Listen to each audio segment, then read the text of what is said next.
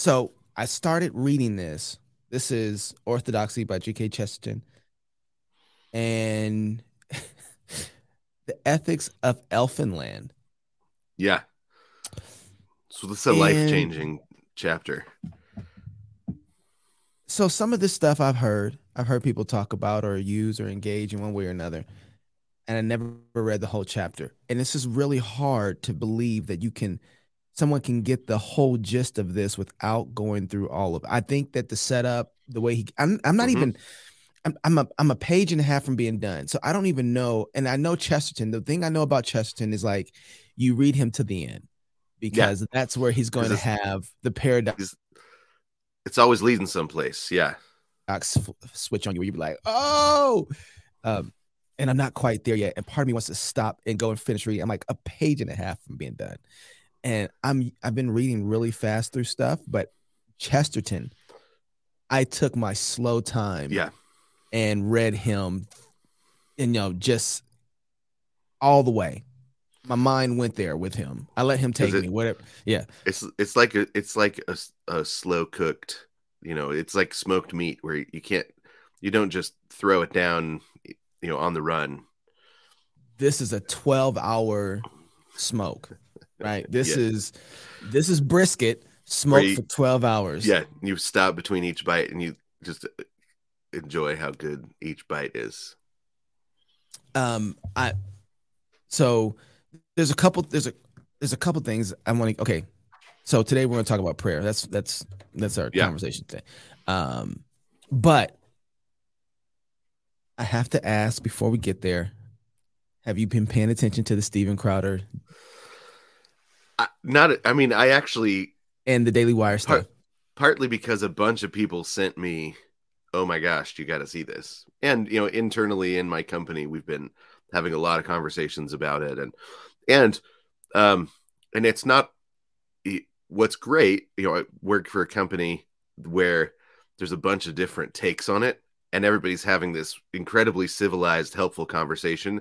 Yeah but what about this? Oh but everybody but this? crowder in the daily wire. i know i know i know. They, and, so we're having a very civilized conversation about a mud fight you know? About about some monkeys throwing their poop at each other. So it's been and it's been interesting to see and i think um so my take is that where the conversation started was a great spot but the conversation keeps drifting away from that spot right so when crowder did, did, did you see him last night on i didn't um, see the, okay okay yeah he was on uh timcast um timcast yeah tim pool with tim pool right I was I I plan on watching it. It was long. Um I watched is, it, which is good. I'm think I think. You mean like our shows? Yeah. Well, that's so. I thought, okay, you're gonna actually get there's. This is not a. There's not a. It's not a series of gotcha moments. You know, in seven minutes or something. It, it's a long conversation, which so I'm excited to see it, but I haven't got a chance to look at it. What was your takeaway on it? I'm still working it through. And I've been saying this for a long time. Oh, there's a couple takeaways. One of them is the first one that immediately came to my mind. We had Darren Doane on yesterday. We talked about it. One of the first things that came to my mind is we have no idea really uh, how much money is inside of this movement mm-hmm. and how little we're actually putting it towards the thing that matter. The thing, yeah, the, the, the actual points of influence. Right. What we we are so whatever your cosmology is, you're using that same cosmology when you spend money. So we all say, hey, you know, power is all gathered in one spot, a Machiavellian perspective, worldview, ideology. And so then we operate that way and we're like, oh, we got to get away from that. But then what we do is we regather to it and say, but the Machiavellian power really is here right. and then we put all of our influence and money there and then get upset when it's not doing what we want it to do. Right. And so the whole Crowder thing for me, in one way or another, is an important conversation that we have to have about where we're going. I, here's here here's here's man. I'm sorry, Jason. This is going to really take me some time to work out, but I feel like we Yeah. have to work this out in one way. Um, so just to finish that, we have Machiavellian. We're just changing where the power structures are. Hmm And so we say it's not in government, and then we say, well, but then it's in a social media platform that gives us a chance to speak and have power against the government. So we change the power structures, and then hey, this isn't working for us. We don't like it. The the reality is we can't escape in the same way that we, you know, we couldn't escape uh, aristocracy. We couldn't escape um, a monarch. We can't escape those things. All we can do is try to reposition those things so that we can have um, everybody be equal, right? Um, and so, in one sense, we instead of f- looking for righteousness inside of structures, we're looking for egalitarianism and thinking that that's righteous, Yeah, right? And so, it's it's a Machiavellian democracy. Exactly. And so Yeah. we we you know there is nothing wrong with an aristocracy. There's always going to be an aristocracy. There's always going to be people who are um this is uh, from reading um uh, Kurt Russell Kurt was it Kurt Yeah, Russell Kirk. Russell Kirk and con- uh, the conservative mind you know um and uh, I, i'm realizing that these structures are only as good as the people that are in them even when we Yeah. created the constitution when we created the constitution what was the thing that adams walked away with and many other men walked away with our constitution is only as good as the people that are moral who are able Right. to uphold it right This is a And constitution designed for a For moral and religious people. yeah and, and it will do for none other right Yep. And so, um, and somehow we tend to think that if we have this is what kind of conversation last week about ideology was. Mhm. We tend to think that if we can create the right system, then therefore everything works. It- it- that's part of it, but you need you need righteous people to live in that system for it to work, right? And so we're going through the same struggle right now because of our institutions don't have righteous men in them Yeah. and don't have holy men in them and don't have Christian men in them are failing us. Now we're trying to recreate an institution that works rather than people that work. Yeah. Okay. I think and yeah, I think what we we have we have looked at the problem and said, "Oh man, our our the these institutions are failing us. We must have used the wrong system." That's right. Ra- rather than said, "We don't have people that we we don't have uh, we we are still treating people like they're cogs in a machine." Mhm. and that the problem Mhm. is a machine problem and the, rather than saying wait how are people formed how are how are people grown and educated and and said you know what? This is a problem that let's let's change the way we raise kids. Mhm. right?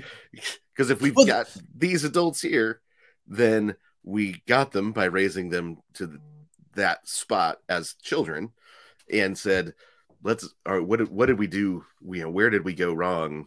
And how do we go back and fix it? Well it's the people formation problem it's not a uh it's not a that we got the wrong bureaucracy And that's exactly right. And so governments like Australia, right, when they made Bluey, that's what they were thinking. They're looking and Right. saying, wait a second, we have a people problem. And so again, part of the mistake, they go through and trying to um moralistic therapeutic deism, right? They Yeah. go through and say, let's make a more moral people without the gospel. Well, you don't Right. get you don't get a more moral people. You get Yeah. a more a manipulated, educated people, right? Um, and Yeah, so you get a less educated more manipulable people actually is what we found out Mm, oh, well, you know what? Actually, you know what? That's actually a more ignorant. That's exactly right. We're, Yeah. we're not more educated. We're not more literate. We're actually less educated. So when I listen to the conversation, and I've been waiting to really talk about this, and I think I finally figured it out after listening to the TRL cast. You you you you have to have a Disney. You have to have a Fox. Mhm. You have to have a corporation, a large corporation, to do this. It's it's impossible because here's the deal. Daily Wire is what 10 to 17 dollars a month. Cross Politic is 10, 20, 50 to yearly con yearly membership. Um Instagram, or not Instagram, um Netflix is what 17 20 dollars a month, HBO 10.99 um um what's the other ones? Um, you know, you pick them for for your Hulu is six ninety nine, seven ninety nine, Disney six ninety nine, moving up to ten ninety nine, nine ninety nine. How many of those can you have? Cable to have cable, what is that? 60 70 dollars a month, plus your internet on top of it.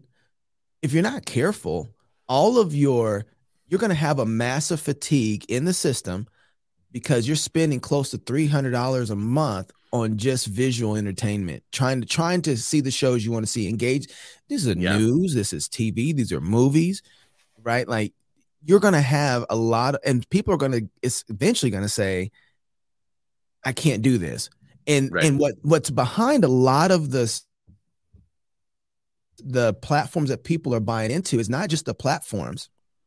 When you do daily wire when you do the blaze when you do cross politic when you do founded when you do all these other memberships you're you're binding yourself to their world and their worldview and you say i want to see this succeed.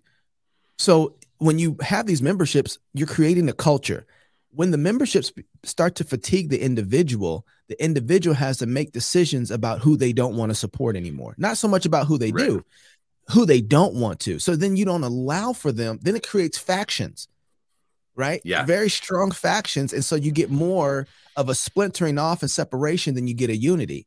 And then because this is where you're pouring your money into, so well, my group is better, you know. Blaze is way better than the Daily Wire because I put my money in the Blaze. Well, Daily Wire is much better than, the, and so you get all these factions. So and, and and then you find yourself eating each other. It becomes a crab barrel. right. Yeah.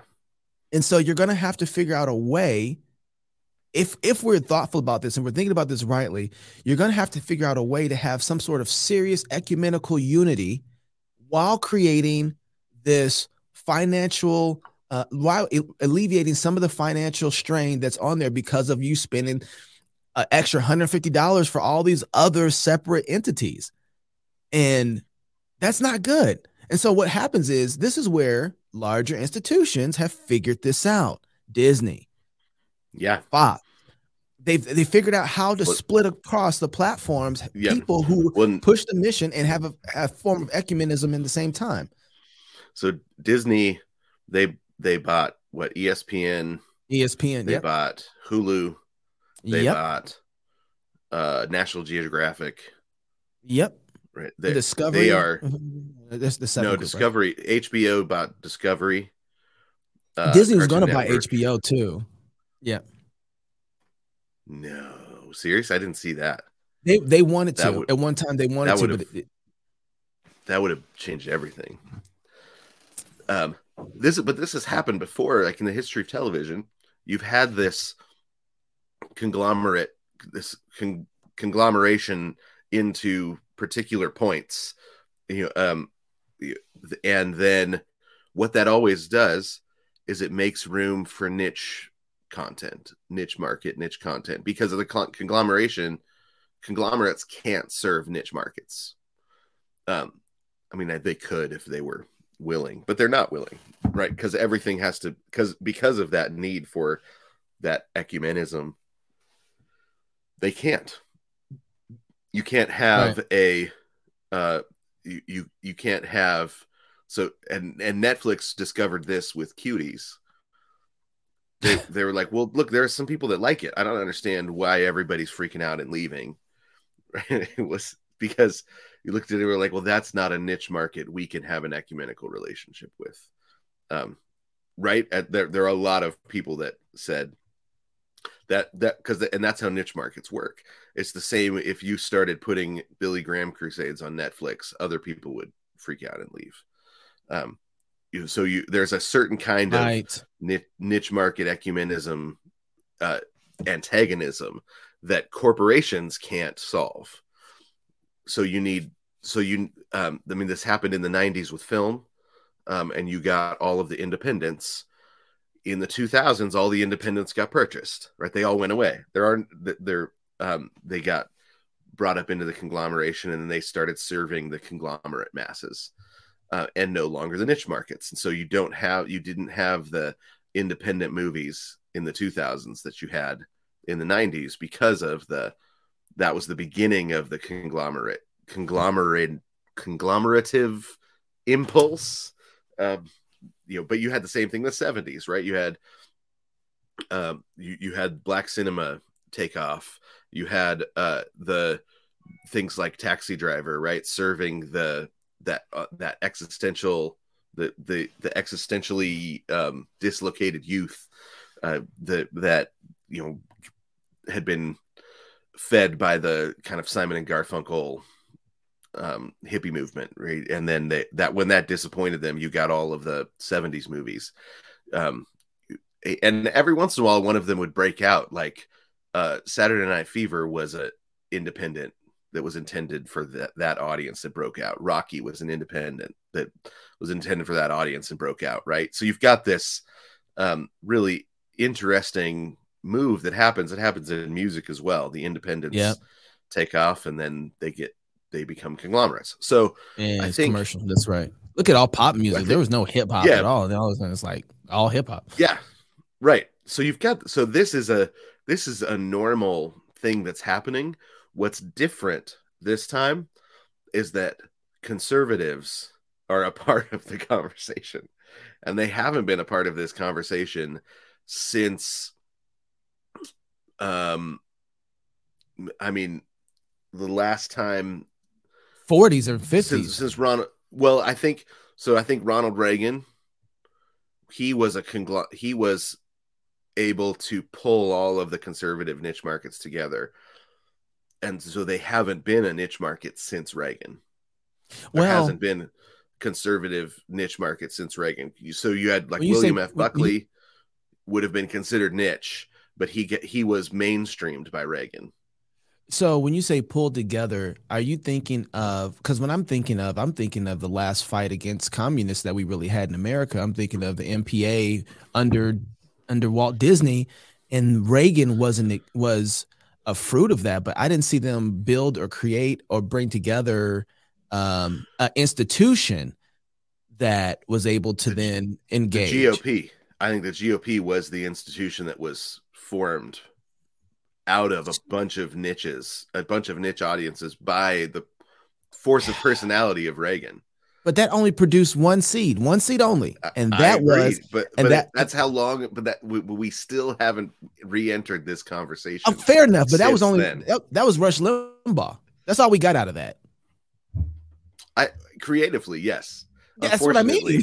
Yes. No, no. So, you're absolutely right. but we didn't get an was- institution out of it. We got talent. you you got you we didn't well i i do think we there was a lot of there was a push towards um you know i think a lot of the 80s movement movies grew out of that a lot of the popular 80s movies grew out of real the realization that there was this huge conservative audience right I So- think that was on the tail ends of whatever was done with John Wayne and Reagan and I- Walt Disney. i agree no i agree Yeah. it was it it was the it was it was the the death rattle of that Yeah, yeah, but it was absolutely. it was still It a was final something. breath, right? Yeah. It um but if you and then before that, yeah, you have to go back to the 50s and the fight against communism to find a con- the the conservatives in this conversation at all. Well, this until last this last week, right? All of a sudden, you have Hmm. Steve, Steven Crowder saying the same stuff Master P said before he started No Limit Records, right? well, that's what I think of this. same uh, stuff this is- Ice Cube said when he when he said, "Hey, I'm out," and Yep. you know, and you had that that break when when so you know, Master P's turning down was it a ninety million dollar contract? It was uh it was 15 first, and then he had a yeah, it was a 15 million dollar contract.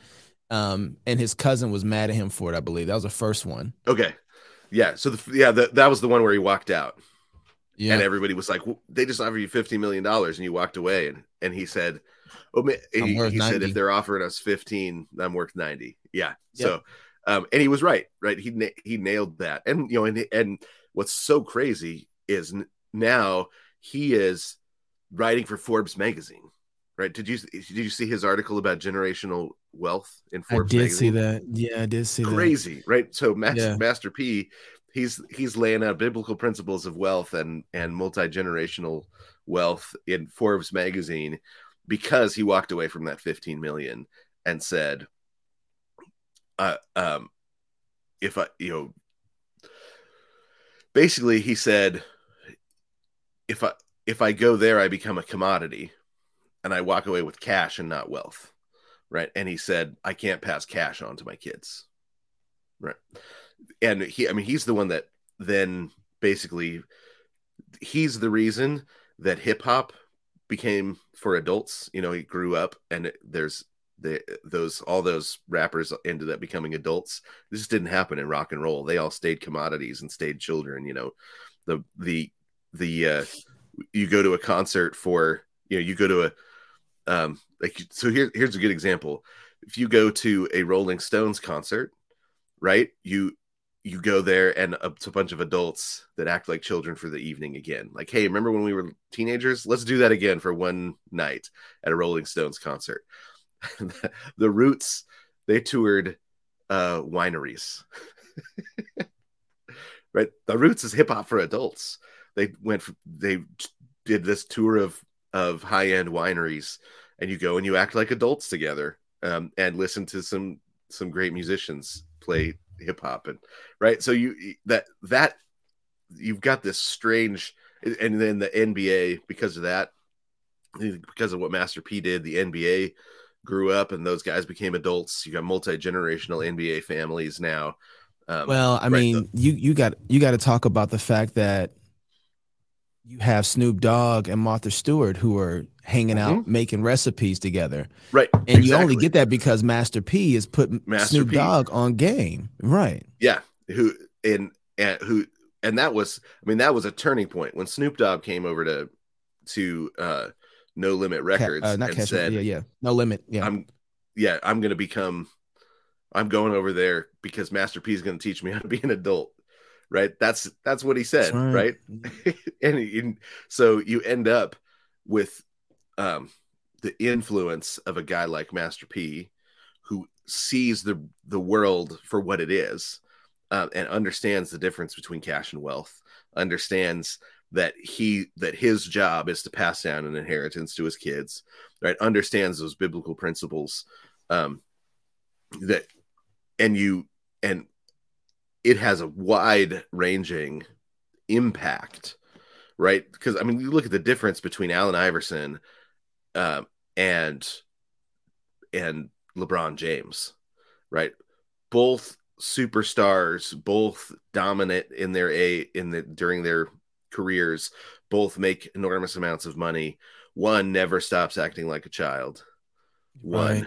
grows up and now, you know, if if you if you go looking for videos of LeBron James now, uh, half of them are videos of him at his kids basketball games. Right. Right. Like that's and and you know him that's that's it's like a completely different you've got completely different cultures in these major institutions because of the influence of a guy like that. So, um, which is um, beautiful. I mean, it's beautiful, and I know, you know, he um he's I don't know if he's always been a Christian. He's explicitly a Christian now, and I know that um we tend to oh Master P, Master P, yeah, yeah, yeah.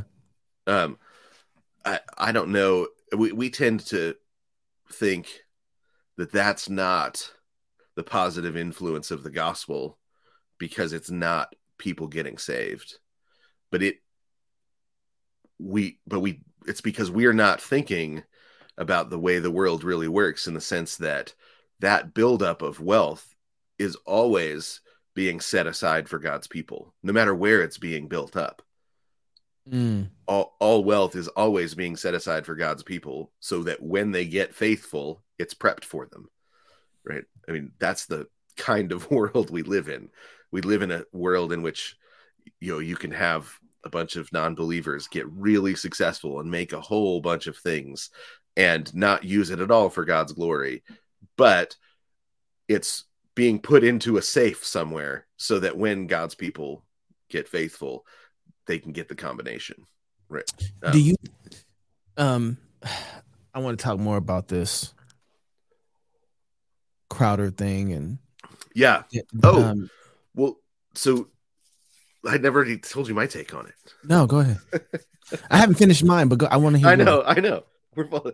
we're both I Master P's is a hero of mine. So you get me talking about him. You pull that cord, and I'm like, Yeah. you know, Well, th- well, you know, in my boot. well, yeah, I know, right? But here, I gotta say this before you jump. This will take me a few seconds.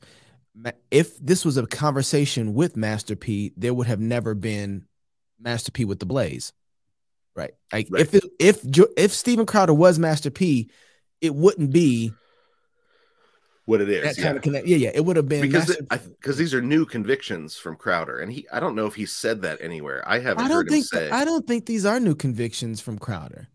I think Crowder. but he well he wasn't acting on them five six years ago. If there if Um, he had these convictions about art, you know, and the freedom of the artist and those sorts of things. Uh, I think. I think sometimes when you're in the fight, you will assume that people are there with you. Um, and and so when you've turned Okay. over your business to an institution to do those main things, um, you won't worry about them. Yeah, But when you find you that you're just, un- you just assume they're happening. yeah, when you're fine, you're unhappy for a very long time, and then it comes time for contract renewals, you know, all of a sudden it's it comes all the stuff comes up, right? If you're playing football, you're doing your thing, you're getting your numbers, and you feel like you're doing your thing, and you're you, you just put your hands in in your team, and all of a sudden it comes say, hey, you know, we're not happy. You're like, whoa, what what what aren't you happy about? The the yards I'm getting, we're we're meeting the status quo. Yeah, we don't know. Like, wait, I thought you guys were winning.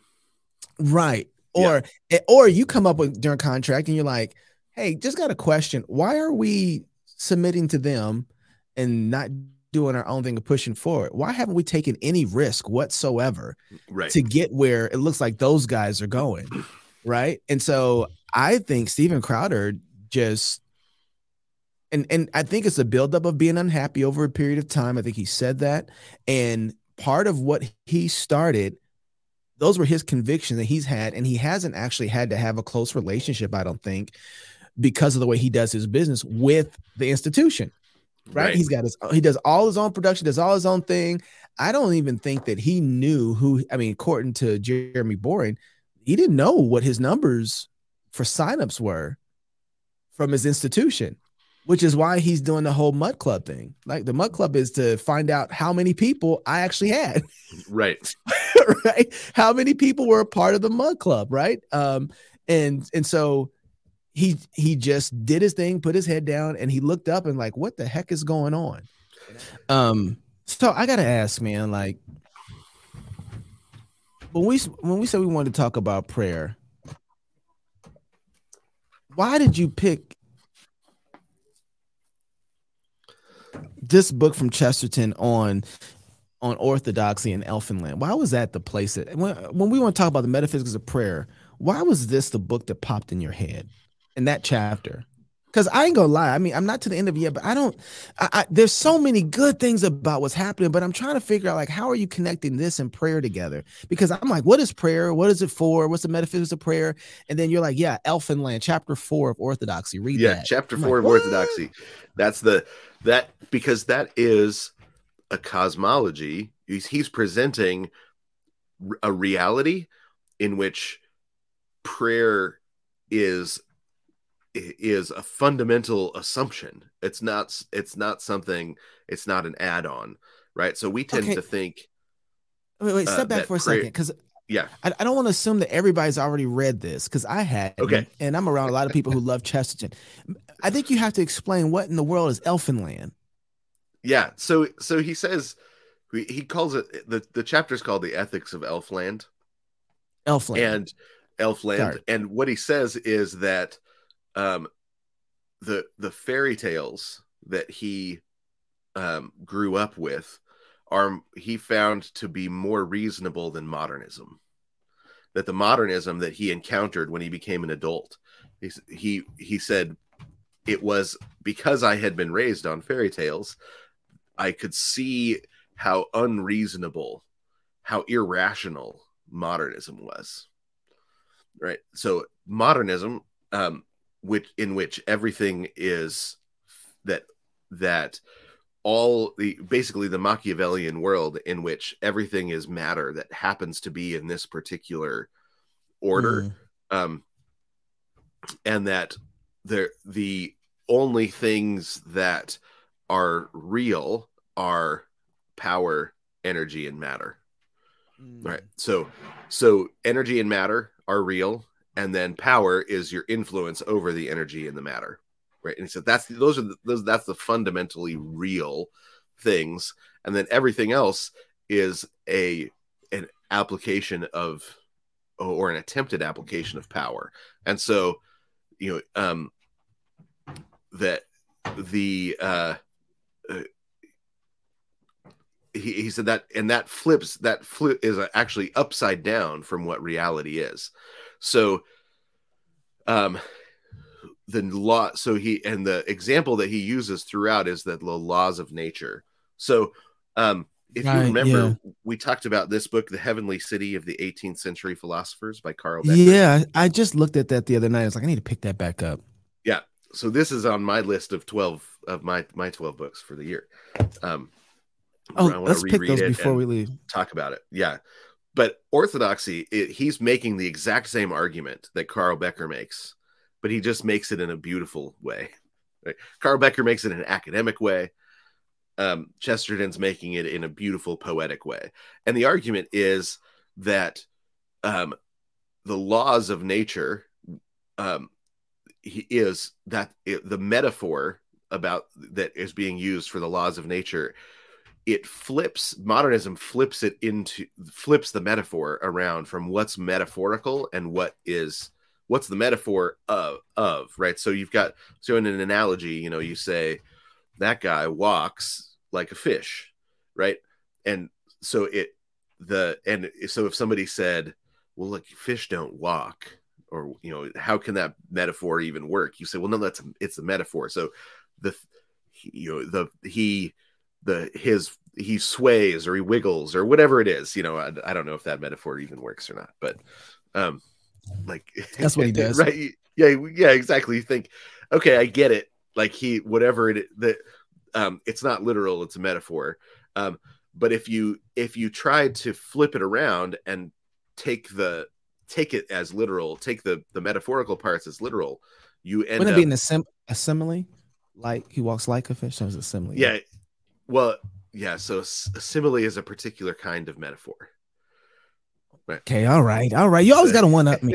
I get it. I get it. i'm sorry no but yes you're right it's a simile because you use like or as so Right. um the that you have this uh, um you you have modernism taking what was originally a metaphor about the laws of nature um that because things happen the same sort of way every time right? Like i if i launch uh, a, a ball out of a out of a uh, you know or launch a potato out of a potato gun over and over you can expect it to react the same sort of way unless something changes right? You- but under the same circumstances you know, a potato gun is going to function the same sort of way over and over and over. So and then say so that so it's a you know it's a law like the potatoes are are, obeying the laws of nature. But it, it it was a metaphor. Well in in the 18th century the philosophers start flipping the metaphor and the reality around so that uh, instead of it being um instead of it being that I've observed this over and over and then I make a an inductive um sci- you know my science science is an inductive art and I make an inductive uh reason I make use inductive reasoning to come up with what I can expect this to pa- potato to do.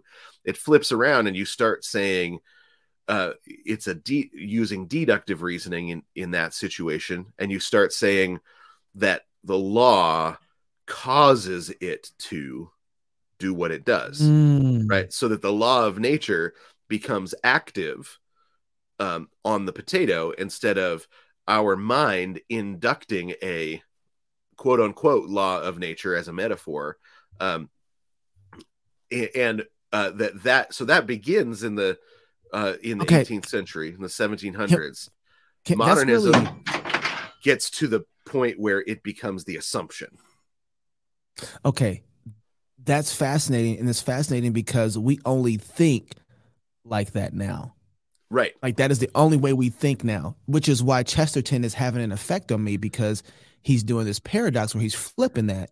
Yeah. And I can he's flipping re- it back to to what is normal and reasonable and what was always assumed that that's which a metaphor.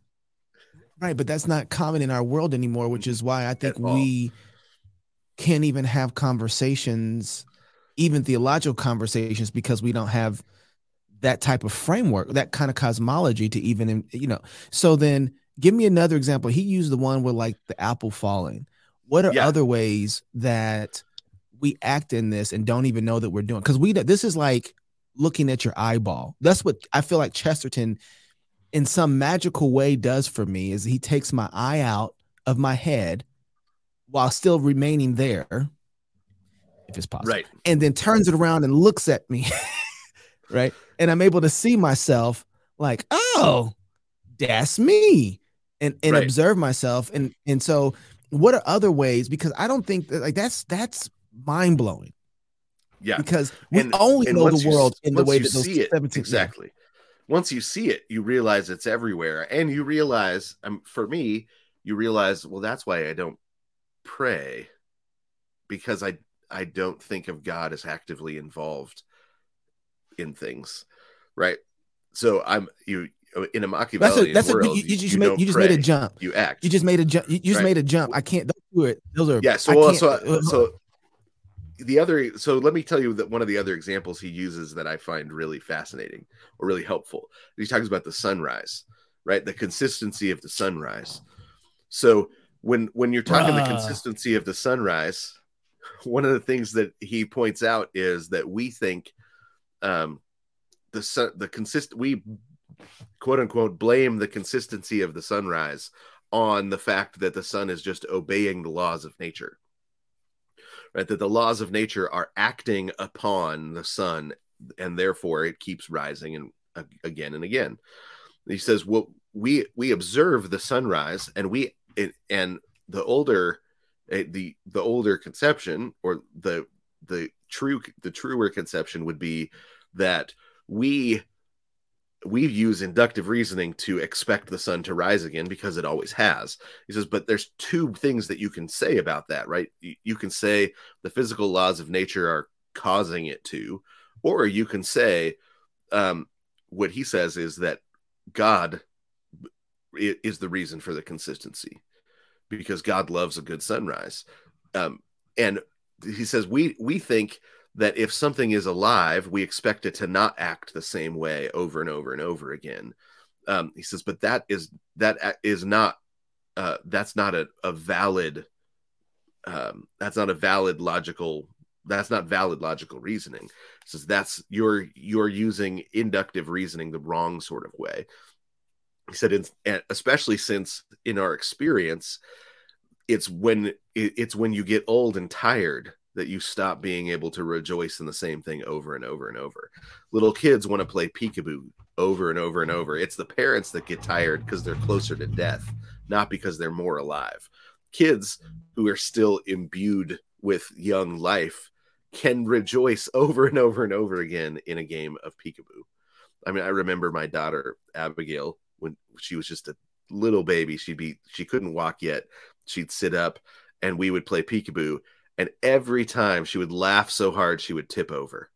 She I mean, she would laugh and she would fall over backwards, and you'd have to tip her back up, and then you'd cover your face with the blanket again, right? And it was me that ran out of energy, not her, because I'm old and tired and closer to death. And so he says, why do why would we assume that the sun coming up every day is because it's not alive? Rather than because it is alive. We've got ex- we've got all sorts of experiences about living things, loving, um, doing the same thing over and over. He said perhaps God is just younger than us because he doesn't age and move towards death. And so God every morning says to the sun, "Come up again," and then rejoices in the rising of the sun. And the sun every every day says, I'll come up because God is going to rejoice and that he that the sun is motivated by the rejoicing of the Lord. that the joy of the Lord is the strength of the sun. And so every day it keeps going around and going around and going around. Now, you can already see that the immediate objection is our modernist astronomy that wants to tell us our experience is not reality. Because immediately people start saying, but the sun doesn't go around the earth. The sun doesn't come, come up. up. Yeah. Right. The sun, the, the earth is the one traveling, right? So our imagination is it resists the reality of our experience and it wants us to say you can't trust your experience. The ethics of Elfland is saying is, is he's Chesterton is trying to push us back into our own experience and say it's more reasonable to trust your own experience, which is so he's got this entire it, it all fits together because he's got a whole thing about um, democracy and tradition and the and you know the the experience of the of the normal person should be considered the normal uh the normal center that by which we think and see and act and live right? So um but we but we uh, our imagination is constantly trying to pull us away from our own experience and refuse to rejoice in our day in and day out experience. Refuse to be thankful for our day in and day out experience because our imagination has a different cosmology than reality right? A different metaphysic than the reality that we're seeing. And so he we we can't rejoice in the sunrise as if god has given us another gift as if the sun has has rejoiced another day to rise um, because the joy of the lord uh, because the god is going to rejoice in the sunrise every day because God is here with us in the Holy Spirit, right? The Holy Spirit is experiencing creation from this vantage point with us constantly and rejoicing. But we don't have a view of God in which he is that present because we and we can't and we can't and so therefore we can't actually be present in our own lives in a way that causes rejoicing that and rejoicing is at the heart of constant prayer right so we're having our own form of dysphoria. Yes. But we don't realize it because it's nor- we've normalized the dysphoria. And the reason I'm saying that is because everything you're saying about trusting your own experience is is that's exactly what we see happen. Oh wow, this is a pretty big thing. What we see happening with people's identity, having a hard time with their identity, and I don't mean this in just the trans way, but everybody's having a problem with Everybody. their identity. I mean, every yeah. last person on planet Earth is having a problem with their identity, and to be honest, that's been why some of these conversations that we've had have been so enjoyable is because um, we're kind of rediscovering the people who God made us to be. And so, yeah. um, you know, so if you look right now, what we're trying to tell the people who are having identity problems with their sexuality is like, this isn't who God made you to be. And, and we're ultimately telling them not to trust their experiences, right? Because they because the way that they tell is like they're experiencing a different kind of experience. They're feeling that there's something or someone else in one way or another, right? Um, and so we're telling them not to do that. And but there's another part of it where, but but it's because they they're actually they're not experiencing their own life if that makes sense, right? They're not like uh, if I say I'm a woman in a man's body, I'm saying all of this bodily experience can't be trusted, right?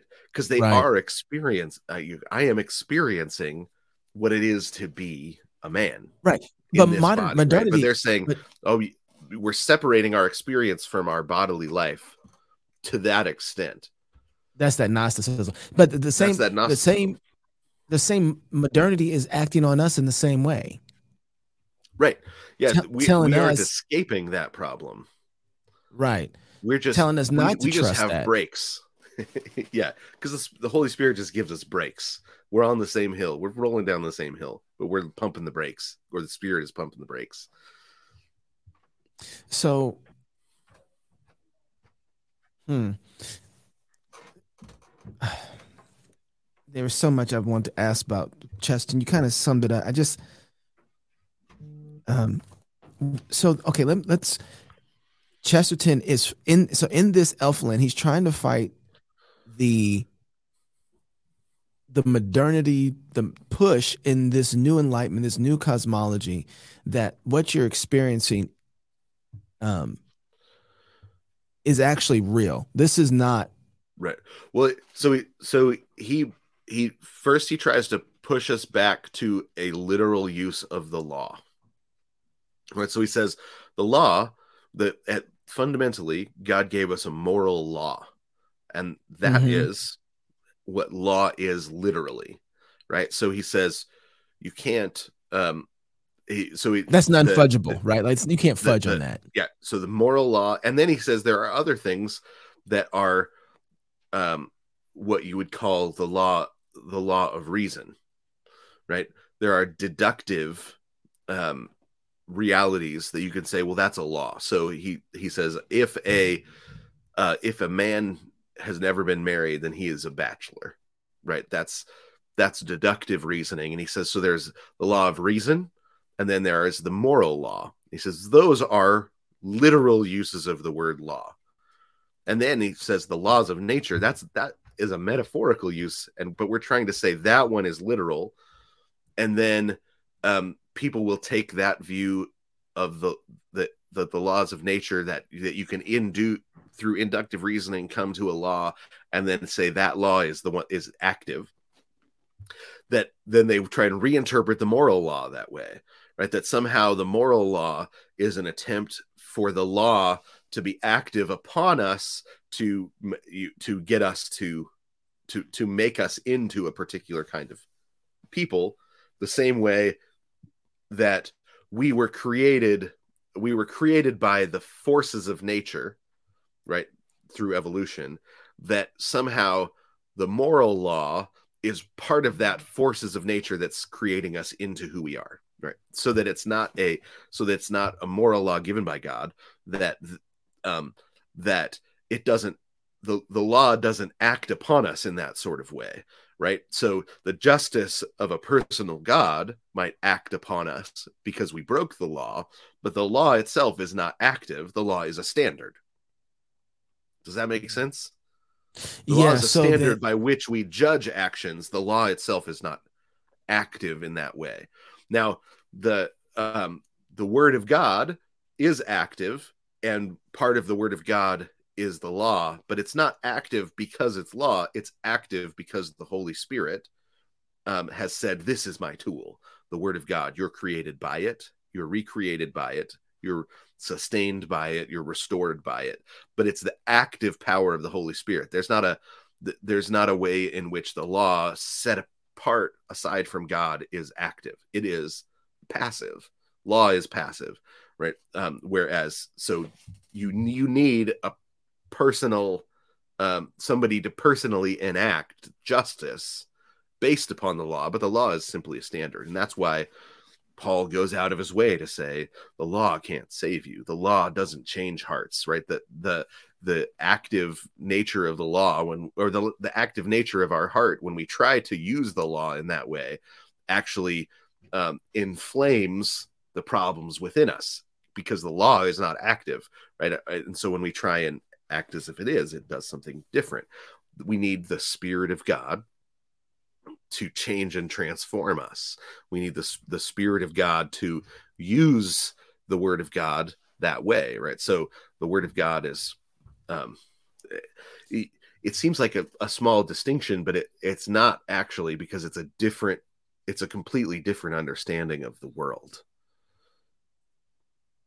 It's a completely different understanding of reality, right? And you can't live in a false reality. It doesn't. It just doesn't work. It's like saying um what so uh it's like trying to say hey i can make time work backwards so i can do whatever i want well you can't make time work backwards and so it doesn't matter how hard you believe it it's just the world doesn't function that way time moves in a particular direction and it always will um, so he says the laws of reason and the law and the moral law are the literal and the laws of nature are the metaphorical. They only continue to work because god is present uh, everywhere present in every time and present in an active and joyful way. You know, that's Jason, that's why the laws of nature the quote unquote the laws of nature quote unquote work right? But he's saying they don't work. God works. God is at work. Um and so and and he's consistent because he's joyful and alive. And that's what living joy looks like is consistency. And so he's ultimately trying to get you to put your your trust it, it, he's fighting the second commandment of idolatry then right? Like that's what this ultimately Mm-hmm. Yeah. is dealing with. Like it's you and so when you it's funny um what uh idols um you become like what you worship. Yeah. Right? And so um i i, I don't want because i don't want to lose all this time but i want to get so then inside of that inside of that reality that the man there's so much there jason um right I felt like I understood this until we started talking. I feel like I don't understand this at all.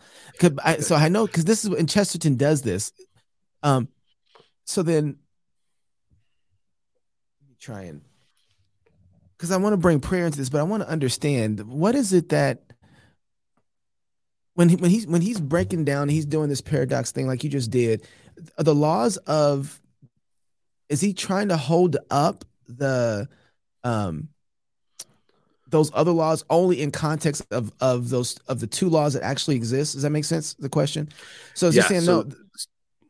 so the laws Go of ahead. the law of of reason he said you can't you, you we he said the law the when you discover the laws of reason you discover how unreasonable modernity is right so that's part of what his argument is because the laws of reason can't be changed.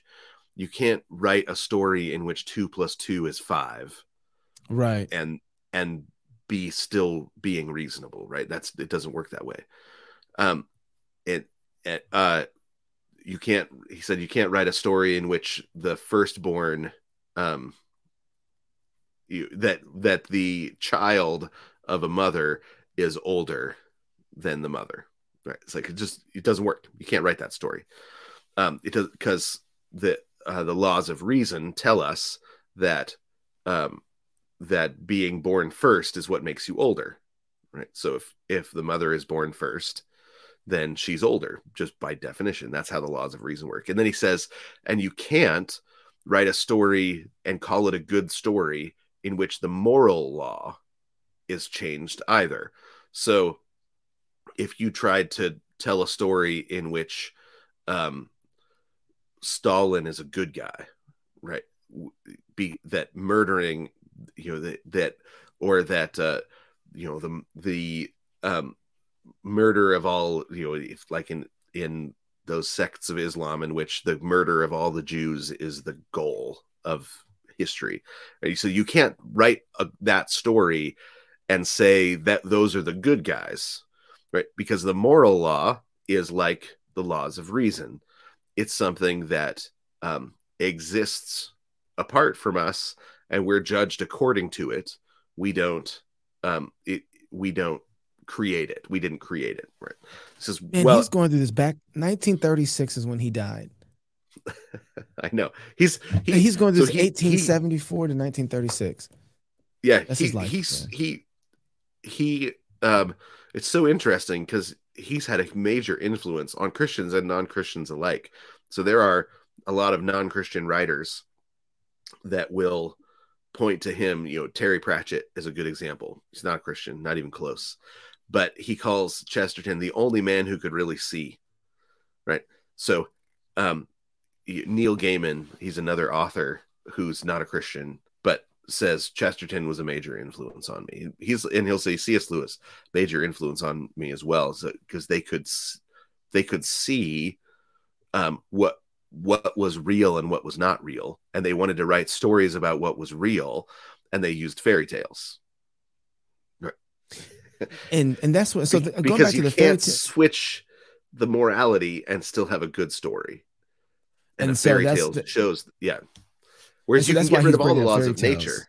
Yeah, exactly. You can you can change all the laws of nature. He says you can you can have an a a, a tree grow apples of gold, and it and in a fairy tale, and everybody says, yeah, that's reasonable. But you can't have, um, you know, l- let's say the you you couldn't have somebody that kills all of the uh you know that that destroys every flower in the universe and call them good right like Right. that's not it that that that would be you one everybody knows. Thanos is a bad everybody guy. knows We- that's the bad guy yeah thanos is the bad guy we're gonna kill and that, this is what um Mm.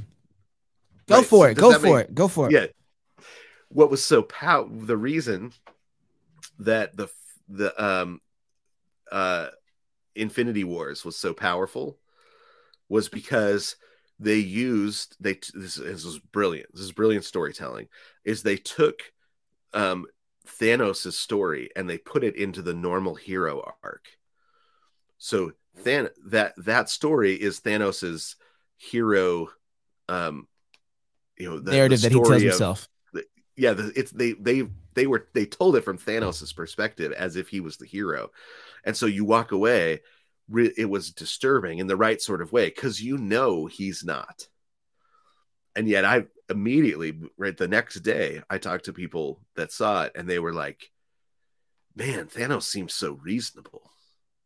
But i know he's i know he's the bad guy like the but it was because they were telling the, the story from the the they were telling thanos's internal narrative of his hero arc his own it, it was his origin story in his own mind of why he's the hero of the universe right? So you have um, milton does the same thing with satan in paradise lost. He puts together the greek hero arc and he puts satan into it to show one to show that the greek heroes weren't all that heroic but also to show satan's own hero arc narrative that he's telling to himself to the world so that you can recognize it in your own head. So that when you say the sort of thing that satan says to show he's the hero you know you read along and you're like oh man I satan seems kind of reasonable at this moment. I've said that sort of thing to myself about myself. And you realize oh it's because i am not telling the truth in my own story. Right? So um that it's so a then- really so- brilliant use of of what Chesterton's talking about in terms of you know storytelling and morality. So then why is it that we get done watching Infinity Wars and then we look at Bill Gates?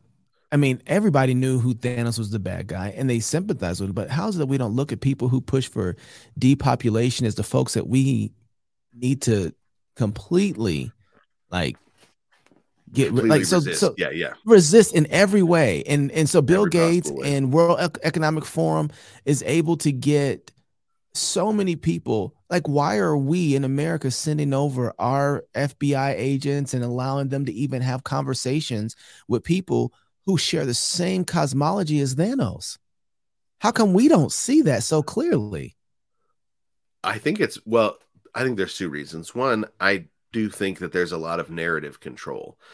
This is and and this is the this is the place where I agree with Steven Crowder. Right? You've got this uh, massive attempt at narrative control that you have to just resist. Now, whether he's doing a good job at it or not, I just haven't been close enough to the whole thing to know if he is doing a good job. But he's right that it's an artist's job in a day and age like ours to resist the narrative control by presenting the truth, right? By putting forward the truth in a rhetorically effective way. Right? That's the job of an artist is to beautify the truth. So, uh, and he's saying you can't do that if you play along with their narrative control games. That's not you can't beautify the truth if you say, okay, well, we'll play, we'll wear it, hey, we're we're going into battle, and the enemy says, "Well, you have to wear these these handcuffs while you fight." You say, "Okay." you don't. You just don't do that. You say, uh, "How about no?" Um, and the the truth wins out because it is more beautiful if your storytellers have the freedom to tell the truth. Um, and you know, Ch- Chesterton is that's what he's trying to explain, or that's what he's making beautiful, right? So, oh man, this book right here,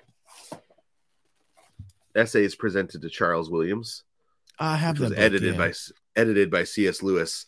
So this is all of the next generation of artists that were affected to their core by Chesterton's orthodoxy, explaining how they are trying to do what Chesterton talks about. So you've got Dorothy Sayers, J.R.R. Tolkien, C.S. Lewis, Owen Barfield, Gervase Matthews, and W.H. Lewis. Each wrote this. I think this is one of the most important books that was published in the 20th century and it's a series of essays presented to charles williams um, on the fourth chapter of Really? yeah. Okay, so- they don't come so- out and say that. Cs lewis says it in other places but that that is so you you have um all- basically the next generation of artists that went out and changed the world.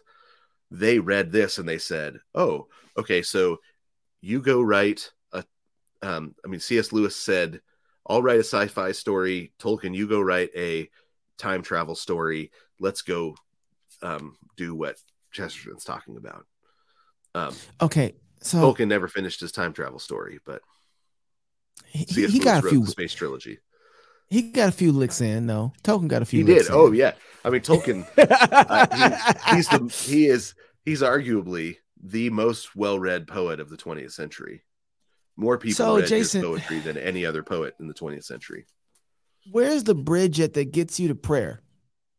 Because this sounds great and that's interesting, but then you said somehow this is supposed to bring in prayer. I don't. Where's the bridge? so well the the bridge is um if if we live in a world in which god is present and active constantly he is everywhere he is everywhere in an active way um and he is the force you know his his joy is the force behind all that's happening um then when we're told hey you're one of my counselors on what I should do with the force.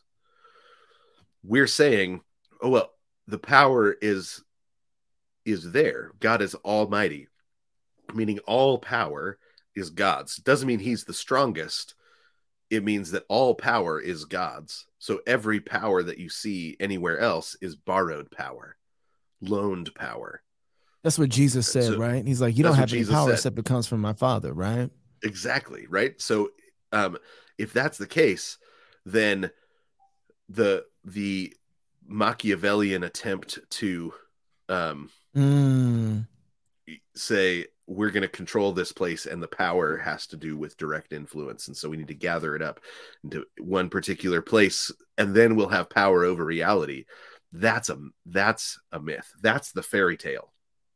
That's the impossibility the fairy tale in the wrong sense of the word right? That's the myth but we have all bought into it and so we don't pray right? Whereas if if we look around and we say the, the joy of the lord is the fundamental power. The song of the spirit is what holds this place together the continued singing of the spirit. Um, jonathan edwards called it the constant creation of uh, Mm. of of god right? That that that god didn't create and then let the place go. You know he didn't wind it up and let it go. That um, god created by his word and it re- remains because god is still speaking.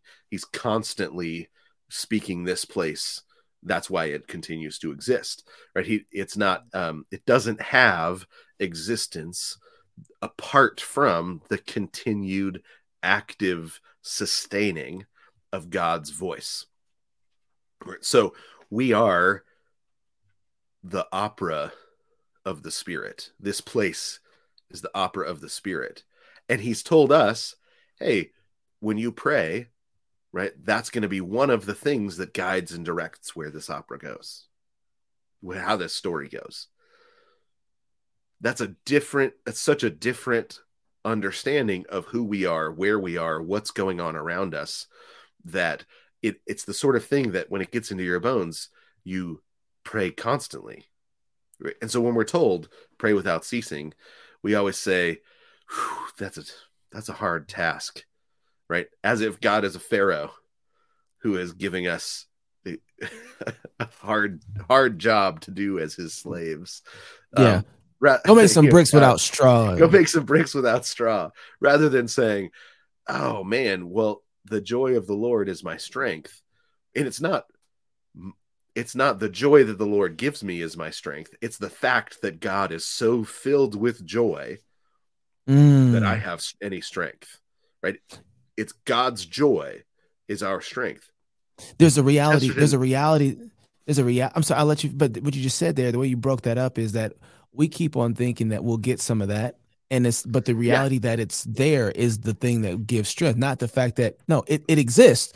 Therefore, it yeah. is. Therefore, I'm take joy in that.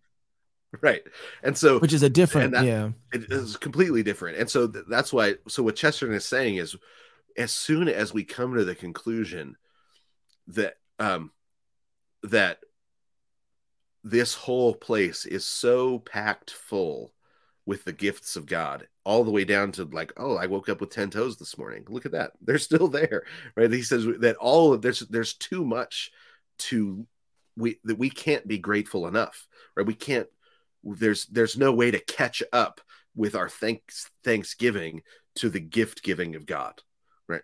So, um, so that even so, when we approach Him in prayer, we approach in a different way because we're approaching the God whose overflowing love and joy can't be kept up with. We can't return enough gratitude to keep up with it, um, and so we have so it, it becomes instead um, a a posture Right. So, okay, the posture is gratitude, and then the prayer flows from that posture of gratitude. I remember, and I mentioned this. I, I mentioned this to you, and and you said, "Oh, I've heard that before." I was at a uh, at a black church. Um, been in. I was there, you know, doing some filling in as one of the prayer pastors. A friend of mine was. He was like, "Hey, I'm I'm not gonna be able to make it. We're having a special prayer service. Would you go be one of the uh, pastors that waits for you know we great sermon and then some singing and then people coming down for prayer. So it was just a prayer service. And so it was myself and and uh uh I think there were four there were four or six pastors and we broke them into into two uh two two pastors to each group and then people made a line and they came down front and they said this is what I need prayer for and we prayed for them and then it was it was really great service and but right um the uh, the the pastor that was kicking off the prayer, he started his prayer, Father, I'm grateful that I woke up with the use of all my limbs again.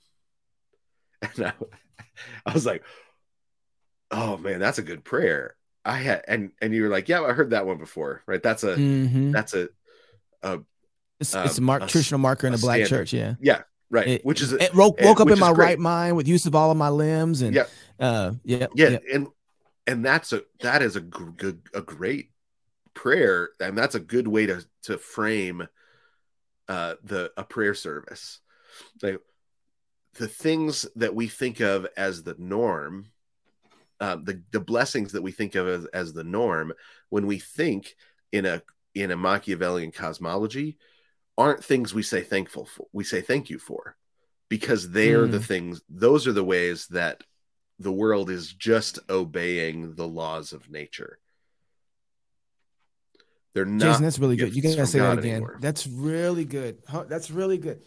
So, oh, so when we take for granted the blessings that God gives us, we are operating in the wrong. We, we are operating the wrong kind of universe where we don't recognize this is the kind of world that God is constantly speaking into. Instead, yeah, we think right. it's another type of world that is just operating and in the flow, and that's just the way things go. I have use of my hands, I have use of my eyes, I have the sun, right. I have grass. That's just the way things are. That's the law right. that's operating rather than, yeah. oh, God did it again. Another sunrise. I have oxygen. Oh my goodness. yeah. Thank you, Jesus. I can walk. My beard because, is still here. and what and what because what happens is when uh, you wake ah. up, if if you wake up in the morning without your hands, um, and you would who broke the law? Well, the world broke the law, and so you have a right to be bitter. If the law, if there, if it's supposed to be obeying the laws of nature, and you wake up one day and you don't have something, then you think you ought to, because of the laws of nature, then it's you. You're not the one it, it, it broke the law, so you have a right to be bitter and upset if something goes wrong.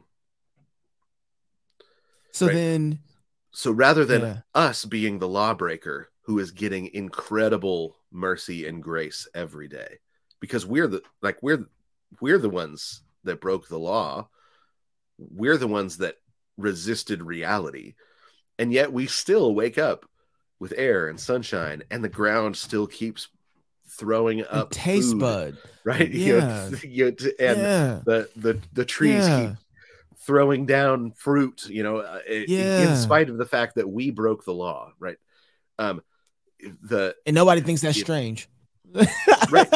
I know. I know. So right, so it, right. it's um when you get which thing which law is is the is the literal and which law is the metaphor right? The laws of nature are the metaphor, the laws of morality and reason are the literal. Then you it it he, the point he makes is you know what to say thank you for. And you know he he starts by saying, uh, you know, if if I can wake up and get a gift on my birthday and say thank you for it, can I wake up and see that I've got two legs every morning and say thank you for it? Because that's a gift too. In a in in the economy uh, of reality right? That's what, a gift what, what? too. So it's a such a different it's a just a different posture altogether. No no no. I there's a certain excitement that i just had coming to a deeper realization of that is um that taking well there's a couple things. In it is impossible for any human being in this world not to be thankful. Which means, if that's true, and I believe it very much is, even your hardened atheist is thankful for his mom or dad right. or for well, his intellect or for his the very thing that he uses to deny God. And the only reason that he can hold to that position is because the world is the kind of place that is overflow that exists because of the overflowing love of the triune God. Yeah. And because of that, there are certain realities that he can't even escape which is thankfulness. It's right. impossible. When, when I was an atheist, I I was at one point I was driving um I I uh, we I was driving over the freeway um and sitting in the back of a minivan and and the sun was setting and I was driving and I and I remember thinking man atheism's lame because I wish I had somebody to say thank you for but I know there isn't anyone, right? So you had this this thankful thankfulness welling up in me for this beautiful moment. Um, and there were all sorts of things that I was very thankful for that I wished there was somebody to say thank you for. And I used to talk myself out of saying thank you because it was um, I mean, I think the the hardest uh the most difficult argument that I had answering um, the argument for atheism was um, by Douglas Adams, right? The guy that wrote um, the Hitchhiker's Guide to the Galaxy, uh, the Salmon at the End of the Universe. You know, the, all these he wrote these books. They're very funny. I was uh, read a lot of Douglas Adams, but he also has a series of essays. Uh, there's a really funny one where he is given the um, he is given a one of the very earliest smartphones, and he's asked to review it and he re- writes the review on it um, and it, it talks about the experience of it. It's very funny. Um, but i in there, he's got this argument for atheism, and um, you know, if you watch, if you if you watched uh, Collision, Darren Doane's movie, um, in there, uh, oh, who's the atheist in that? Christopher Um, Hitchens. Christopher Hitchens. In there, there's this moment where Doug says, "What what do you find to be the hardest thing to answer?" And he says, "The fine tuning of the universe." Right? The fine tuning of the universe is a really hard. Is really hard to give an answer to, and um, it- but the best answer that you're going to find from an atheist is Douglas Adams in this book of essays. He's got an essay explaining how the fine tuning of the universe can happen in an atheistic universe. It's really powerful. I wonder. And I wonder if, if atheists are thankful for that book. Well, so the and and what he what he argues is that because of the laws of nature, um, the laws of nature act are are like the the um the the hole in the ground that holds a puddle. The puddle takes the shape of the hole in the ground because it is malleable. And the the edges of the the outside of the puddle is not malleable. And so the the puddle might say, "Look, we fit this we fit into this uh hole perfectly. This we are perfectly tuned, fine tuned even to the edges of this puddle or to, to fit into this hole. Hole. There must be a creator. Says, but actually, the creator is the whole. He said, the laws of nature are the whole that have created us. And so we're fine tuned to the laws of nature because they are solid and we are malleable. That took a long time for me to find an an, an answer to. Um, and it was it was long after I had already met Jesus and was following him that I finally found an answer. And it's Chesterton who says, "Laws of nature is a metaphor." Dork. Okay, that, that's not solid. Go, go ahead. right? Those, those aren't solid. That's right. And so, but that was the reason I was having a hard time saying thank you as an atheist, is because I believed the cosmology that in which the metaphor was taken for the literal, and the literal Well- was taken for the metaphor. It was a spiritual dullness that was a and that's why that we. was That's a poetic uh, ignorance. but that's why we have a hard time praying Exactly, exactly, right? Because, because we, we, have same bought into that cosmology. cosmology. Yeah. Yep. and and our lack of prayer is evidence of it um you know the- Oh. Ouch! i know It I know. hurts. You You, know, this is the one when, thing. When you were like hey let's talk about prayer it was like oh man i better start praying again i mean you know, start yeah. getting consistent you know um but this, it's because amazing. you know i'm because i'm not like a little kid with the joy that ex- enjoying the joy of god so here's pray. here's since we've been talking about cosmology, e- everything's kind of shifted for me. I, I I was on uh, Jason Whitlock's show. Virgil Walker wrote a great article talking about Martin Luther King, um, and where he really was and what he stood for, and, and whether that we should be celebrating Martin Luther King's uh, birthday. And uh, ultimately, he said no, and I actually agree with him. Um, but one of the things that I brought up in that conversation was kind of the things we've been talking about, which was while a lot of people will reject Martin Luther King's theology, might embrace his ideology a little bit, but um, will reject his um, uh, orthopraxy. They'll, they'll, they'll, people pick and choose what they like with Martin Luther King from conservative liberals. Nobody really owns, everybody owns Martin Luther King in one way or another, which is the problem because people embrace his cosmology, even though they might be animistic towards each other. Both of them share the same cosmology at the end right. That all the power really is in one place, and that we have to do things in order to get that power to grasp for it. You know, you got conservatives, you got liberals, and they use Martin Luther King and stand right on top of his cosmology. And the way that you know that Martin Luther King ultimately felt the way that he felt about having a Machiavellian worldview was that if he thought that power was in some other place than the government, and that God had created institutions where he has placed authority at, then he would have never cheated on his wife and he would have saw that the most important and powerful place to operate from. But he didn't believe that. And right. so now while that is like, oh yeah, okay, getting MLK, we ain't no different.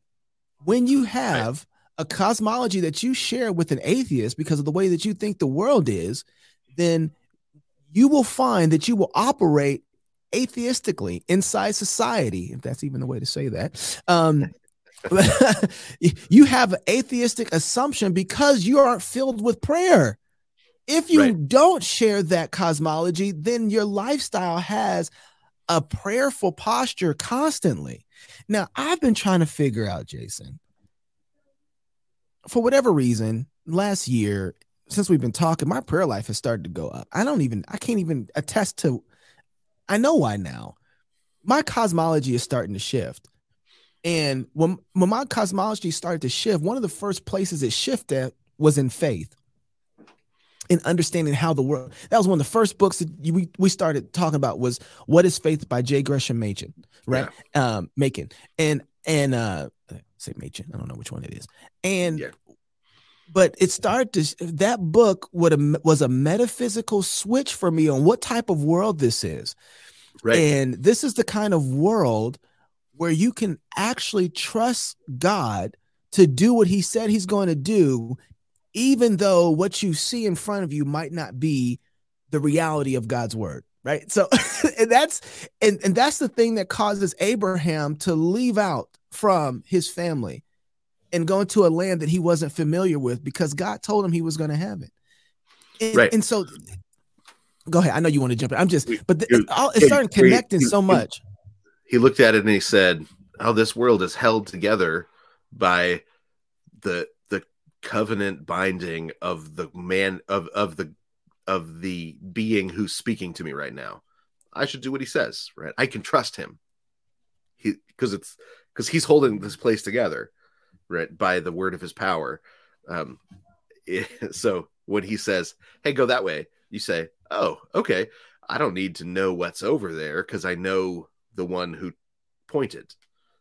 Mm. He's he's trust, trustworthy, and that is a a different sort of. It's just a, a completely different understanding of the personal the personal nature of God's interactions with us or I, we don't even really have a vocabulary in the modern world to describe how close to us and involved with us God is.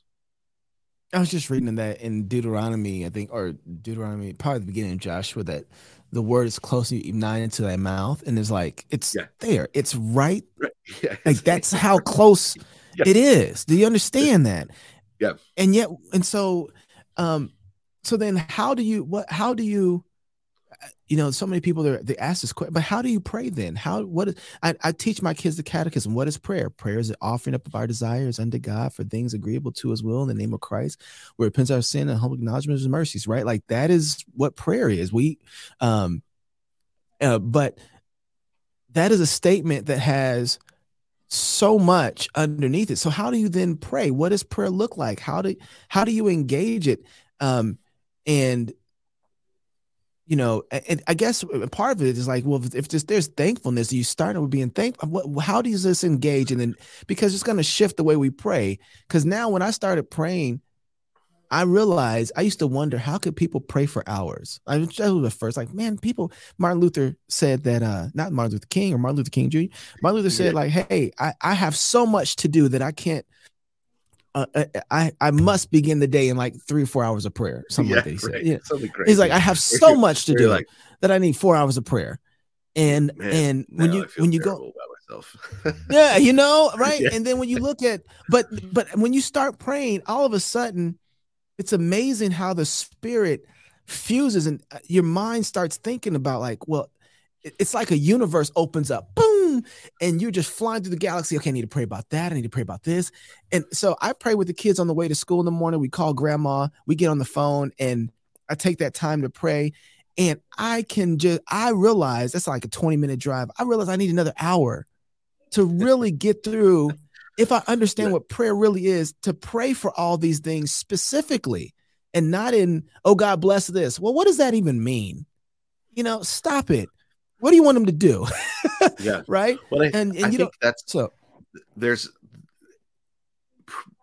there's all part of it is there's all kinds of prayer and if you when you start reading on prayer throughout history you see that the that the church has done a lot of you know thinking about prayer and and talk about prayer and development on what is prayer and but there's different kinds of prayer because you've got corporate prayer at church right, part of right. covenant renewal that is central and important and good you um our singing uh, um in is falls under the category of prayer in church Our whole service does, right? whole- the whole service does as a whole and then the singing the singing and the Yeah. prayer in particular are because it's a conversation um but we're supposed what we're supposed to do is see how the how the corporate conversation goes right? That's our people. That's who we are. And and then we it individuates into our lives. So the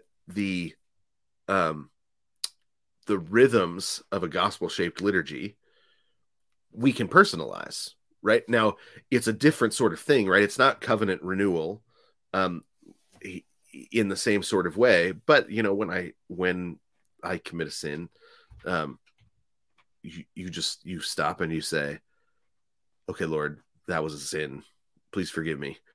And you know because of the liturgical voice of of god that the spirit has that the spirit every time you know you come to him on sunday morning the spirit has said to us through um through his appointed minister um jesus has the voice of christ we have heard the voice of christ say to us over and over you are pardoned Your sins. so we know that's Yeah. his answer your sins are forgiven uh, we know that's his answer uh, because he's been saying it over and over and over throughout history to his people so um, and Mm. we have the promise in his word right so so um, you don't hear in you don't hear his audible voice in your personal prayers the way that you do hear his audible voice returned in the, the corporate setting in the liturgical setting when his ambassador responds on his behalf the way that he has been told to respond i forgive you right? So we know that's his response to so we can go in faith um to the our confessions uh we've been forgiven.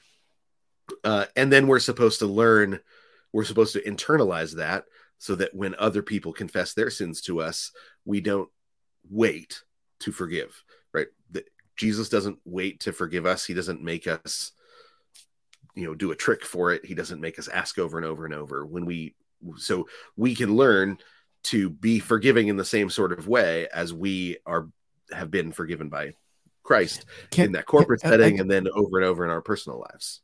This is really important because right now with all of the racial animosity and things that are kind of boiling back up you know uh, sean lucas came on cross politic and said you know he was quoting i believe um, uh, J. Ligon Duncan. But he said hey you know how many they were asking J. Ligon how many times do we need to you know ask for forgiveness to our brothers who we've you know the past that we've sinned for our forefathers and we're repenting for it? And um, he says well you keep asking until they forgive you. Um, and I remember being so offended by that. I was so offended by that because I'm like, wait a second, that's not the way that God treats us.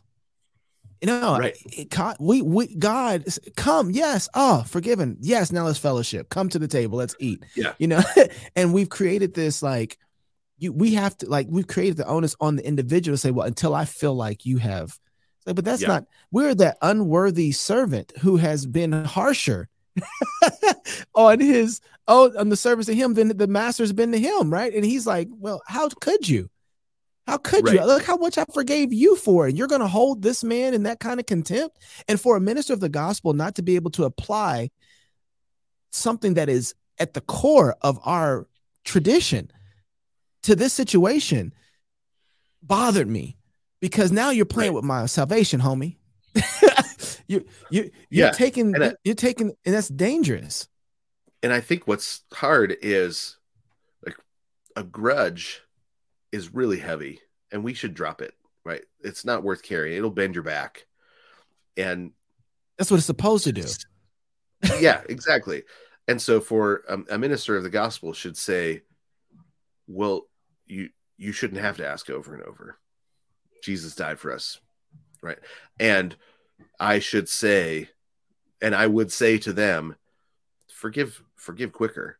Now, if you say, hey, you've committed this sin against me 25 times, um, you have you have robbed me, you have you have held me up at gunpoint 25 times, and um, you've asked for forgiveness 25 times, but I'm not going to trust you to not do it again. And so I'm going to put something in, you know, I'm going to, I'm going to relationally distance myself from you. I'm going to, there are other, but, but it's not, but um, you can say, I'm going to forgive you and not treat you according to the sin. And yeah, here's a wise, here's, here's some wise boundaries I'm going to put in place in our relationship. Um, right Th- for both your not, for you for your and health for and mine right those are not mutually yeah. exclusive um, right as if so but the because forgiveness is a promise to not treat you according to your sin but that doesn't mean i have to let you continue to abuse me right? I could say right. Yeah absolutely, not, yeah, absolutely. we're not gonna we're not gonna be close anymore. Um and, and that's that's hard but it, there's a wisdom in that. But there's also a wisdom in knowing that me holding a grudge me holding that bitterness is a root that infects everything. Bitterness is a root that over that um, that if i let it grow gets into everything. So i'm not going to be I, I'm I'm going to resist bitterness with with all my strength, resist holding a grudge with all my strength, because it's it's a way of keeping your sin presently active in my life and i'm not going to do that. I'm going to forgive you i'm going to walk away and and often you know, we have a lot of relationships where we do just have to be forgiving each other a lot right? And that's it's just we're we're sinners living um living in the in the same quarters often with other what sinners. yeah, so, I'm talking about marriage. Yeah, you know what I'm saying? Yeah, exactly. Marriage, parenting. You know, I've asked my kids forgiveness all the time. I just had to. I'm on a co-ed soccer team with my daughter, and and I got really angry in the middle of our last game because I'm hyper competitive. If you get to know me at all, it's, it's terrible. You I'm got super, angry? Oh my gosh, so bad. It comes out in sports. I'm really, really competitive. Um, and oh, I, I have and to see this. So I said, I said something snappy and swore at one of the other players on the team, and it was it was bad. That's why. And Zori was Zori was playing defense. She was right there. I'd ask her to forgive me, and, and this coming this coming weekend, I'll have to ask the rest of the team to forgive me because I was. Con- yeah, anyway, it was it's really bad. Like I'm, but I'm I'm very.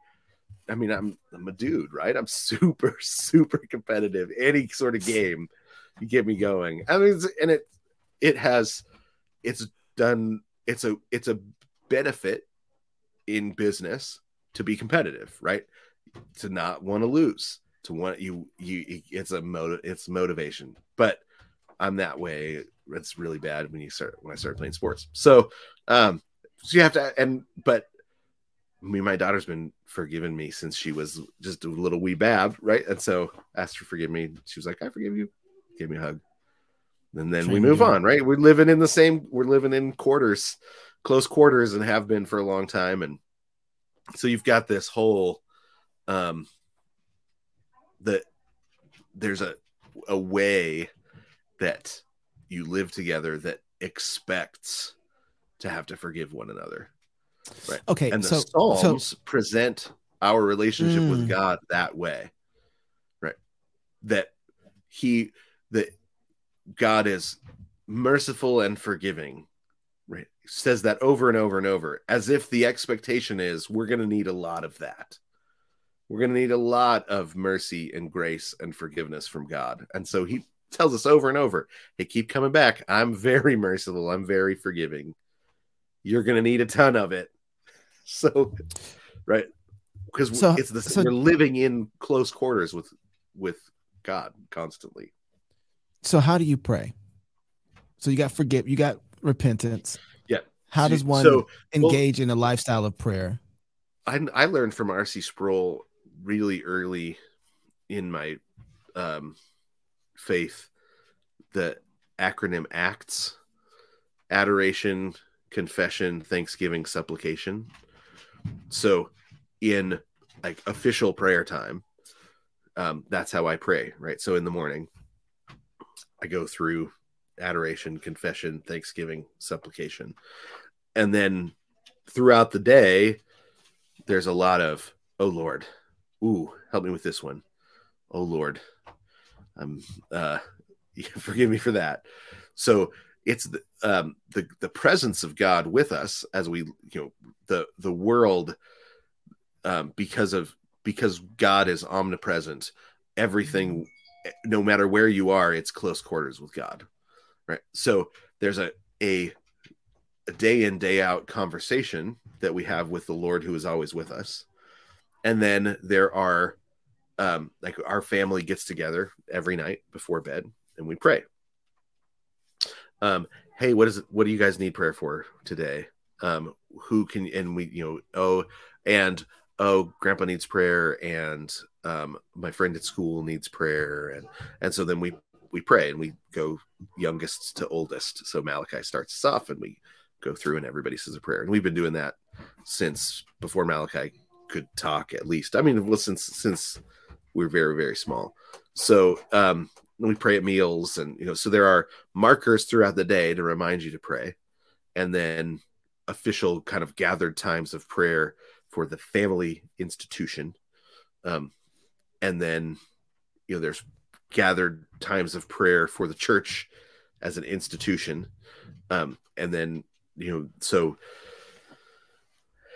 i don't know does that does that answer your question? Because there's individual prayer and there's institutional prayer and each institution should have official times of prayer for its institution. So your family is an institution that exists. It's a corporate entity. So it should have a, an official time of prayer ours is 8.30 every day 8.30 p.m right we all get together and we pray because at 9 people the different people start going to bed my older teenagers go to bed before my younger ones because they've gotten to that point in their life where they put themselves to bed. I, I yeah, so it's like yep, I get that. It's like oh, so eight thirty we sit down, we pray, and then so in the eight forty five they my uh, olders start going to bed, and and then I have to push my youngest to bed after later. Yeah. Um, so you, but kind of so it's like I think you've institutional prayer and personal prayer are both real and important um, but the institutional prayer with your kids is what teaches them the personal prayer right and so you know our kids now they'll say you know they will snap at each other then they'll walk away and then they'll come back 10 minutes later and be like oh felt guilty because I went to pray about something and realized I was out of fellowship with you. So will you forgive me? I forgive you, right? Like, like the the conviction comes when something because we've been telling them, "Hey, have you prayed about it?" Since they were little, you know, have you prayed about this? Go pray about it. Go to your room, pray about it for a little bit, and then come back and we'll talk. Right. So we've been trying to train them. You start, you bring everything to the Lord first because He's closer to you than we are right? So we're second we're we're sec, we're the second ring of relationships. Your parents are the second ring of relationships with with their kids. God is the first ring of their of he's closer with them than you are. So you teach them that's only them, true in the presbyterian cosmology though.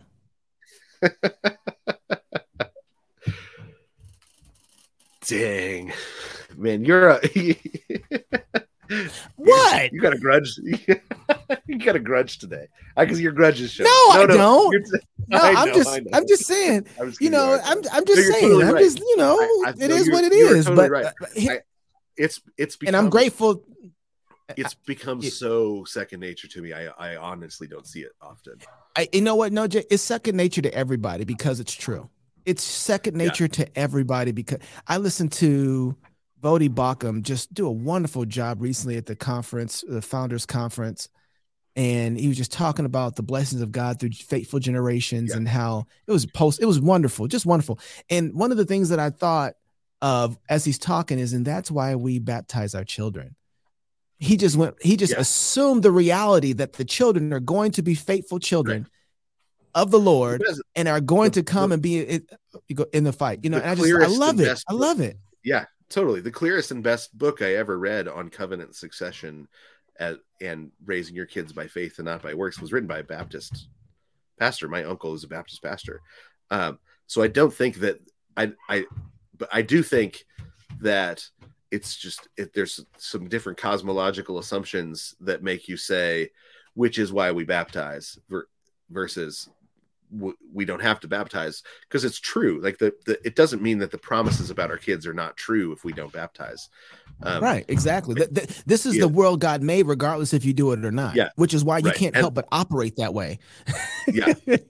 i i i um and i think this is why most discussions about baptism infant baptism don't get very far right. because most That's people exactly can't right. see or uh, well sometimes it's because presbyterians haven't run out the cosmological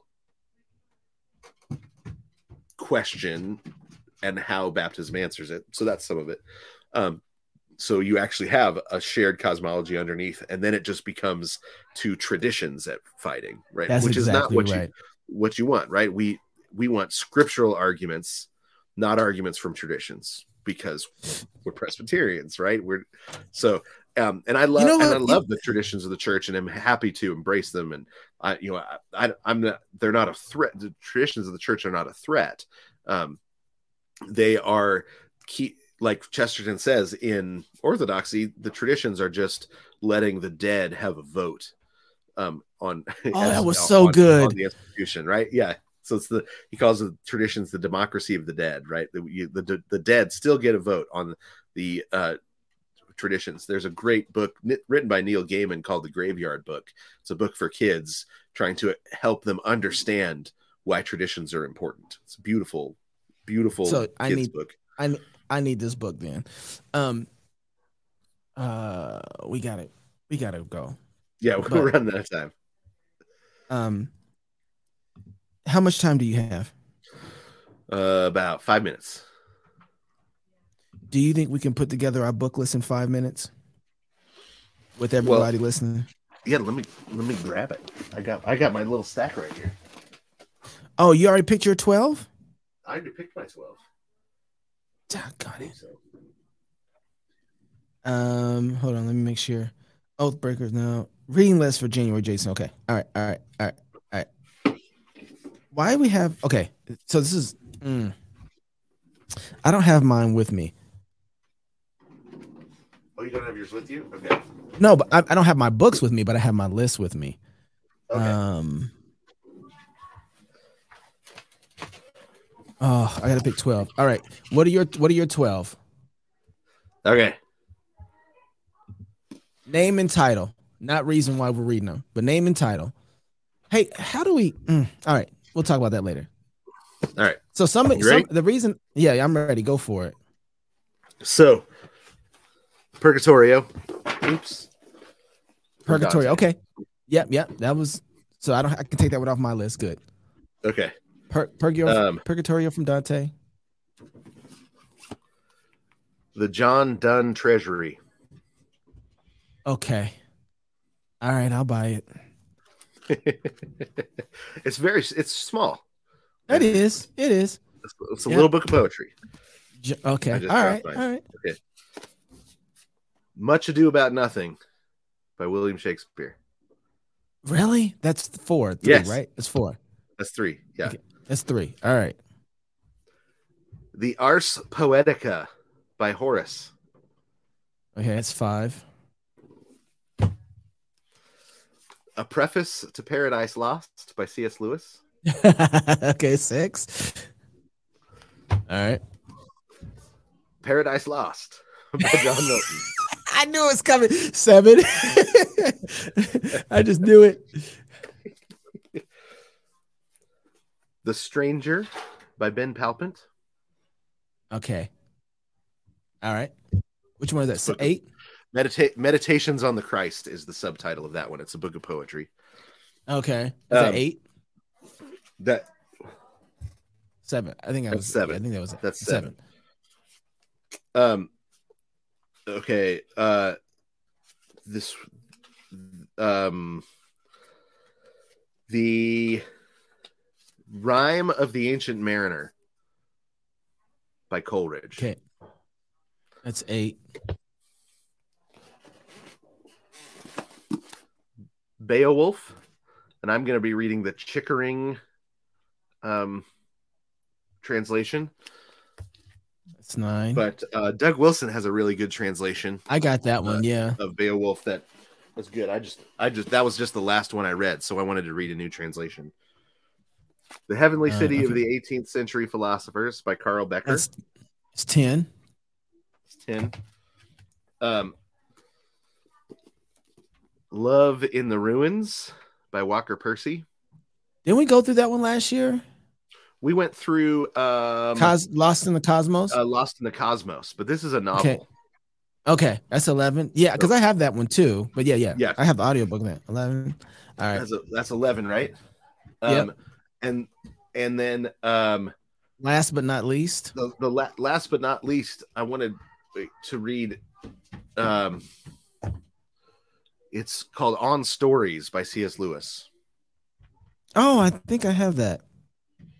but I thought That's it was in the pile. But when I pulled my pile down, it wasn't there. So All right, that's interesting. That, that's a reread for me. I've that one I wanted to reread. All these are rereads for you.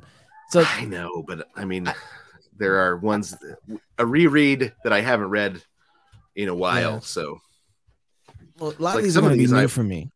yeah, So is our goal to try and bring all these in in one week or another to the show because you know yeah. To to try and go week and through. say, so like every two it. weeks, say in two weeks we'll be talking about.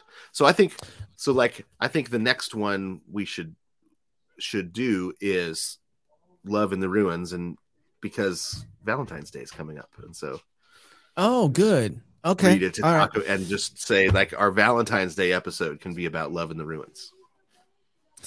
Um, so part of this, part of the reason why we're doing this is because I realized just how much, how illiterate I am, how much. By the time you get to a certain age, you realize you can build the kind of man that you want if you put the work in. Like you, you really realize, like I need to make this kind of man, and that's what this is. It's like, okay, these are the books that build a certain type of man, and I'm. That's why I'm like, oh, let's let's do this. And so those are the books that I think you're thinking of like this this will help Knox. Uh, um, um, the elements of journalism Okay. uh, uh, by Kovach. You didn't say a study in words by C.S. Lewis, did you? I didn't know, but that's a great one. Yeah. I, I would Yeah. love to read that one. So that's two. Three for me is egalitarianism as a revolt against nature Nice. You've been sending me some By- quotes from that one. by Ru- Murray Rothbard. Um, um, that's three, right? Christian Christianity and Liberalism by J. Gresham Machen. That's four. Harvard Classics in 365 Days. Um, so oh, I gotta order that one. I don't have that one. yeah, it, it's on Kindle. It's not. It's really. It's not a book. It's just a. They found basically the most important chapters in all the books and gathered them for you to read. I read Friendship on Cicero has been fascinating. Okay, um, Yeah, that's a good public one. opinion. Public opinion by Walter Lippmann. That's a new one to me. Yeah, I've been going back rediscovering what journalism is. Yeah. and Lippmann is one of the guys that's leading that. Um, the feminization of American culture. Uh, I think it's Ann Douglas. Um, the Naked Communist. Must read. Father Hunger by Doug Wilson. What number am I at? I, I wasn't counting. I'll keep count now. Where's where are we at? I'm at nine. Nine. Okay. Um, um, Sexual Suicide by Gilder. Ten. I've been meaning to read that one, so that's good. Idols for Destruction by Schlossberg. Eleven. You took Beowulf. Oh, this is so hard.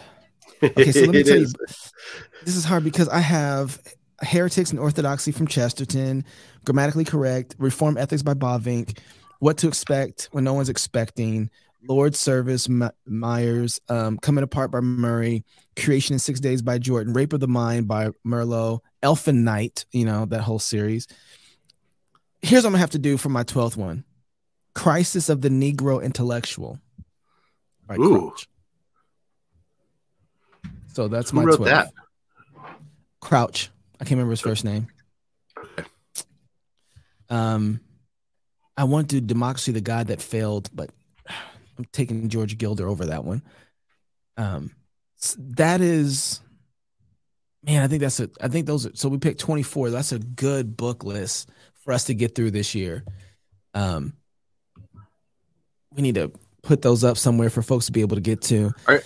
Uh, I, I'm trying to find that one, Crisis of the Which one? Yeah, I can send you that one. Harold is it Harold? No, Harold Cruse and Stanley Crouch wrote the introduction. So Harold. oh, did he? Am I looking at the right one? I think so. Okay. Nice. Okay.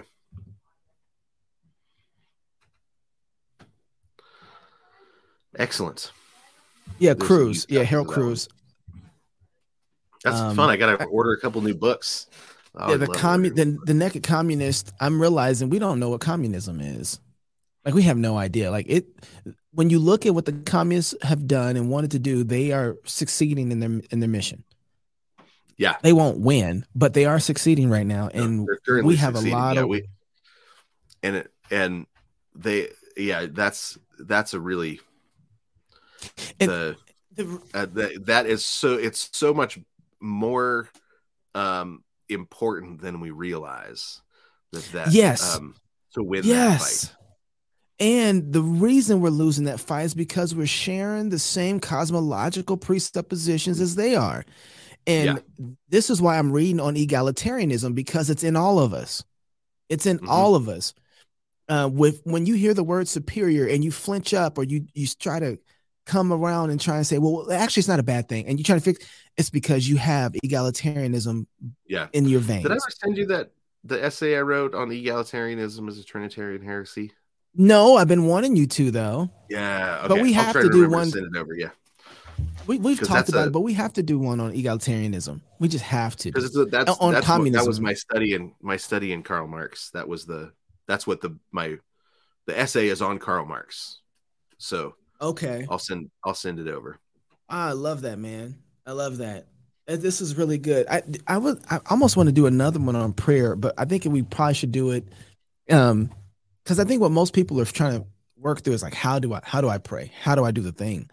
And yeah. and I think there's a I think I like the acts stuff to talk about adoration, confession, thanksgiving, and supplication. And maybe one day we can go through each one of those and what that looks like with a proper metaphysic. Because I honestly, Jason, I question almost everything now because I realize our assumptions are rooted somewhere else. And so it's yeah. it's I'm starting to say, okay, Lord, how do I shift? I want to shift the lens in which I'm viewing things through new eyes. Is how right. you know I'm having new eyes, and I'm like, okay, yeah. So well, and, um, and joy is joy, gratefulness, love. Those are motivations that refill themselves as you use them, whereas guilt, shame, and fear are not. And so often we try to motivate our prayer with guilt, shame, and fear, and then we just run out of motivation rather than being motivated by joy, gratefulness, and love, which are self renewing motivations the more we use them. So, and that's what the cosmology does.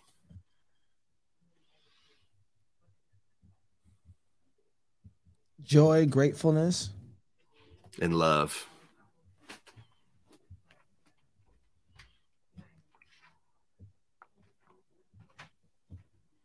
Are self renewing what? It's the self renewing motivations.